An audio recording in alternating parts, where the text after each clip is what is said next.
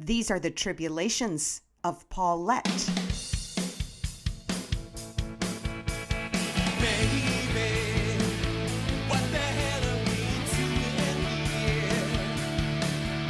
Six a.m. rolls around awfully fast when you called it a night at 4:30. I give Dolly, whom I already dropped off 2 hours earlier, a wake-up text. She tells me that she's already called her neighbor Tim, who's a public defender. He's going to meet us at court for Dolly's drunk driving hearing. Dress for success, Dolly says. We need to present a sober front. Speak for yourself, I say. Next, I walk in on Dave's morning locker room scene. He stands at the bathroom sink, naked in a cloud of steam. He's just finished his epic morning drain-the-water-heater shower. His wet towel and a pair of dirty boxer shorts ensnare my feet when I step, unfulfilled, out of a lukewarm shower. Clumps of shaving cream flecked with black beard hair float in the gray water of the sink. It looks like a Wooly Willy ice cream soda. Dave taps his razor on the sink bowl, which reminds me of Ricky's tinka-tinka-tinka spoon sound in his coffee cup. It dawns on me that Dave is a chip off the old block. Do you have to make that tapping noise, I ask? In case you haven't noticed, I've been shaving like this for 15 years, he says. Could you go do something else for a few minutes? I relent, only because Dave has agreed to cover carpool. 40 minutes later, I pull into Dolly's driveway. She motions me to join her in Bunyan's lair above the garage. Although she's managed to pull herself together, she still reeks of booze. Together, we take stock of Bunyan's recently acquired chattels. Golf clubs, tennis gear, a fly fishing rod, a stair climber, kettlebells, and a pool table are stuffed into the tiny apartment. Crisp Thomas Pink shirts on padded hangers line the closet. The place looks like the pied-à-terre of Mark Cuban.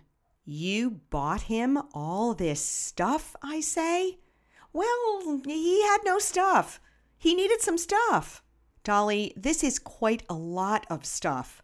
A few 15-year-old blondes and you've got yourself a Ralph Lauren photo shoot. An out-of-focus photograph of an older woman sits in a silver frame by the bed. Well, who's she, I ask? Oh, that's his mother. She's dead. Bunyan had a mother, I say. Bin Laden had a mother, Paulette. I pick up the frame for a closer look. She's shy a few teeth, too. Must run in the family. I look at the bed. Dolly, I almost don't want to know this, but do you have sex with him in here? I haven't told you, but after he moved in, we sort of stopped having sex, Dolly says. Well, that's par for the course. Why should you be any different from the rest of us? It bothers me a little. I mean, what am I doing with him, Dolly wonders. Fate works in mysterious ways. Maybe this accident was no accident, I say. I guess I felt bad for him, so I spoiled him, she says. Well, I've said it before. The nicer you are to someone, the worse they treat you. I still love him, though, Paulette. He's attentive, and he listens to me. Also, he's really helpful around the house, Dolly says, and I know what she means. One thing's for sure, I say, it's going to be hard for him to give all this up. Give it up? What are you talking about? He's writing a screenplay about me. Now help me. What can we bring him? I doubt there will be any round robins at the courthouse this morning, and the made-to-measure Xenia sports jacket will only create cellmate envy. Seriously, Dolly, I don't think you can bring him anything. Let's just go. We exit the bachelor pad through the garage. I'll drive, Dolly says in her usual take-charge manner. Are you mad? Oh, my God. That's right. I can't drive. I don't even have a car. Although there is this. Dolly's hand does a Carol Merrill let's make a deal smooth and turn maneuver over a Prada green Vespa parked in the garage. You didn't. It was less expensive than getting him a car. Did he pick the color? Isn't it cool? So retro. Shows he has a feminine side. Yeah, his fellow inmates will be digging that feminine side real soon, Dolly. The Newton Courthouse is adjacent to the police station, and when we arrive, I am very grateful that the reserved-for-chaplain spot I occupied in the middle of the previous night is still open.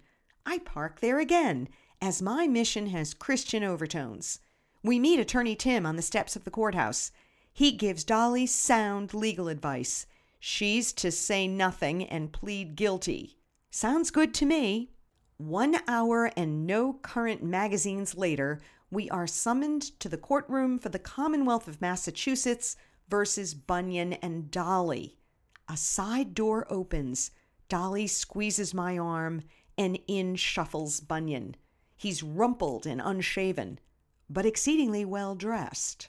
"Don't look at him," I say to Dolly, and she looks down. Dolly and Bunyan's attorneys approach the bench, and as they do, Bunyan, staring straight at Dolly, raises his handcuffed wrists and bangs them together to get her attention. Dolly looks up, and Bunyan gives her a pathetic, toothless grin. As the attorneys continue their private discourse with the judge, Dolly reaches into her handbag, pulls out Bunyan's dental bridge, and lobs it to him. In the space of about 2 seconds, Bunyan catches the teeth in the cup of his shackled hands and pops them into his mouth.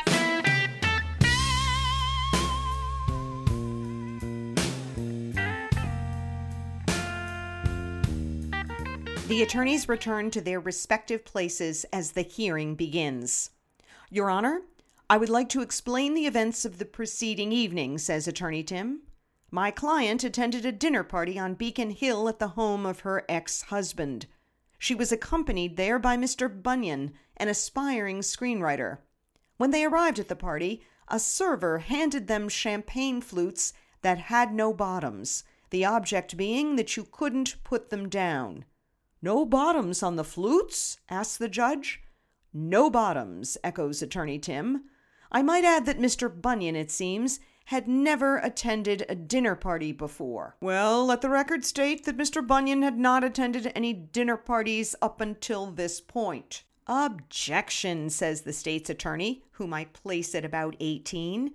"The fact that my client had never attended a dinner party is not relevant." "Hold on," says the judge. "This isn't a trial.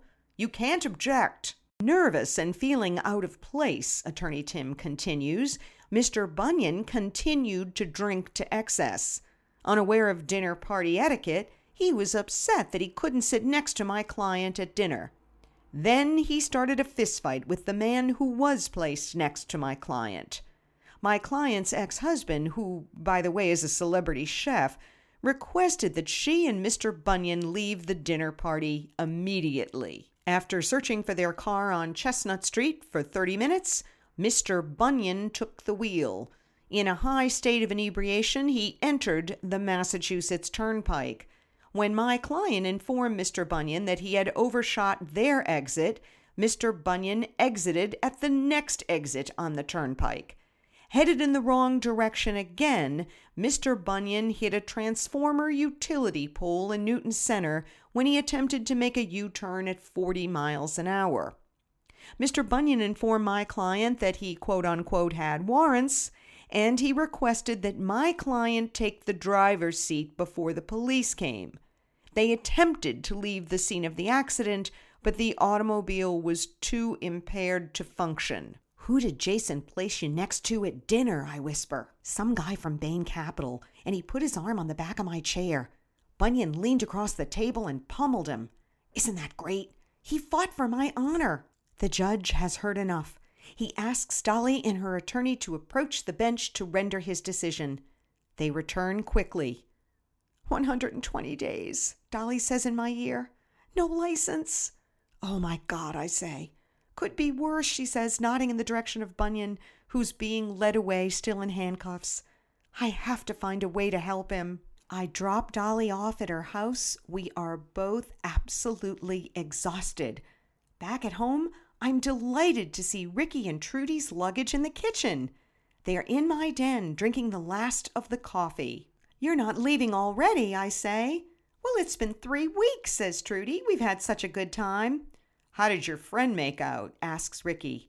Oh, she lost her license, but nothing more because they can't prove that she was behind the wheel. Dave says she's going nowhere fast with that Bunyan fellow. Well, that may be the case. We'll just wait and see.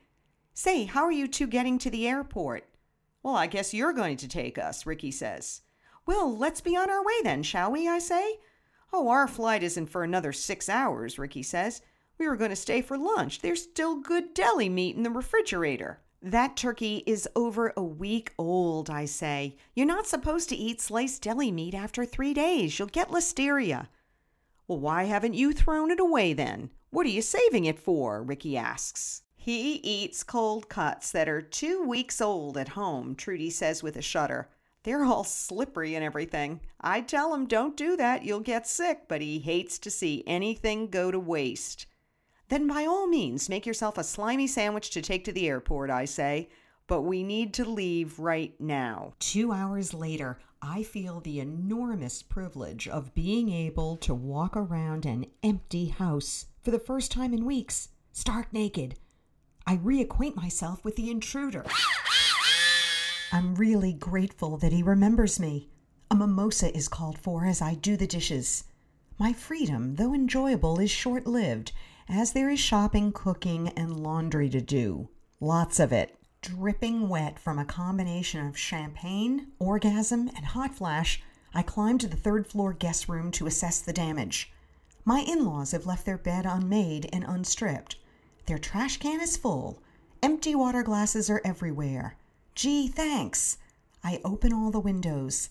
Cold, fresh air exorcises the house guest smell. I move on to the linen closet for new sheets and notice that there isn't a towel in there. In the bathroom, I learn why.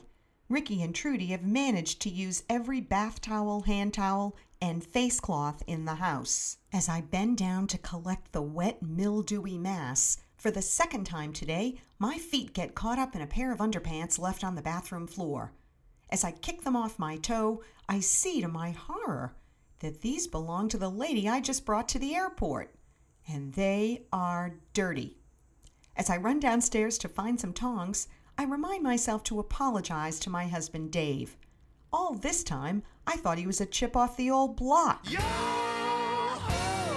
the gang's all here. You're listening to Eric Fontana. Oh, I just might die this year. We got a hoochie, coochie, poochie, and it's named after the Duke. The sidewalk's itchy, getting bitchy, and it run right after you. I take my time and drink my wine. When the trees, they start to sway. 600 miles to the future, but I had to run away. Next, not so many helping hands. Till then, ta-ta. Yeah.